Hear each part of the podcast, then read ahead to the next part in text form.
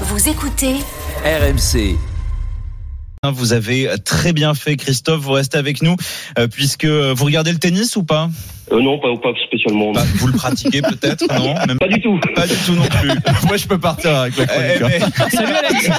mais- C'est dur, c'est dur d'enchaîner là. Ah non, non, mais écoutez, C'est pas Alex grave, Biggerstaff, il va pas nous parler de tennis, il va nous parler de relations houleuses entre un public et un sportif. Ça, ça peut nous parler. Exactement, ça concerne Danil Medvedev, numéro 3 mondial, qui a été éliminé hier dès son entrée en lice au Masters 1000 de Paris-Bercy. Il a dégoupillé face au public français en leur adressant un doigt d'honneur à sa sortie. Alors, sportifs et public passionnés ont toujours fait bon ménage hein, pour nous divertir.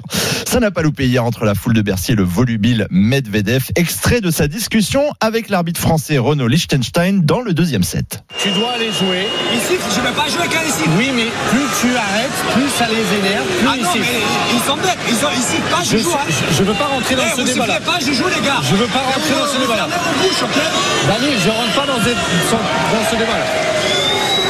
Et éliminé par le Bulgare Dimitrov 3-6-7-6-6-7, Medvedev a quitté le cours en adressant un doigt d'honneur au public. Les images sont assez parlantes, mais écoutez la justification du Russe après la rencontre. No, I didn't. I just checked my. Non, en fait, je n'ai rien fait. J'ai juste vérifié mes ongles. Vraiment rien de plus.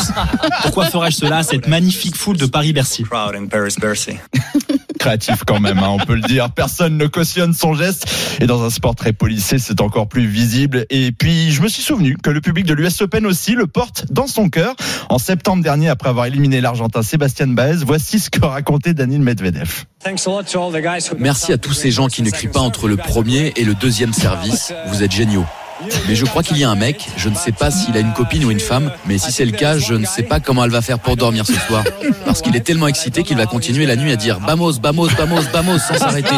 J'ai franchement de la peine pour lui. I feel sorry for him. Ah, il est incroyable. Ouais, personnalité à part, il n'en loupe pas une, hein, Thomas. Ouais, croire que l'affrontement était presque inévitable avec le public de Bercy. Est-ce Le seul joueur à avoir euh, ce traitement de faveur? Eh bien non, et c'est là que ça devient intéressant. Le public de Bercy est particulier dans le monde du tennis parce qu'il sort des standards habituels.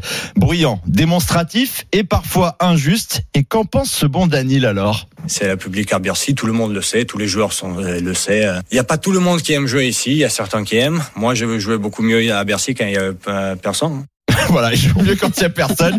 Bon, Henri Lecomte en 1988, le public le soutient, euh, soutient plutôt John McEnroe que face à Henri Lecomte le français. Première victime, Cédric Pioline, hué en 96. Je cite à propos du public, quand je vois des choses comme celles que j'ai vues ce soir, je ne suis pas fier d'être français. Boris Becker, la même année, quand je quitte ce tournoi, je suis à la limite de me faire hospitaliser. Et même L'immense Roger Federer, et oui, en 2003, sort sous les sifflets après une défaite et déclare le public peut être très dur ici. Il n'a pas participé aux trois éditions suivantes. Merci et au revoir. Ouais, c'est vraiment euh, un public exigeant, un public difficile. On a toujours Christophe en ligne au, au 32-16.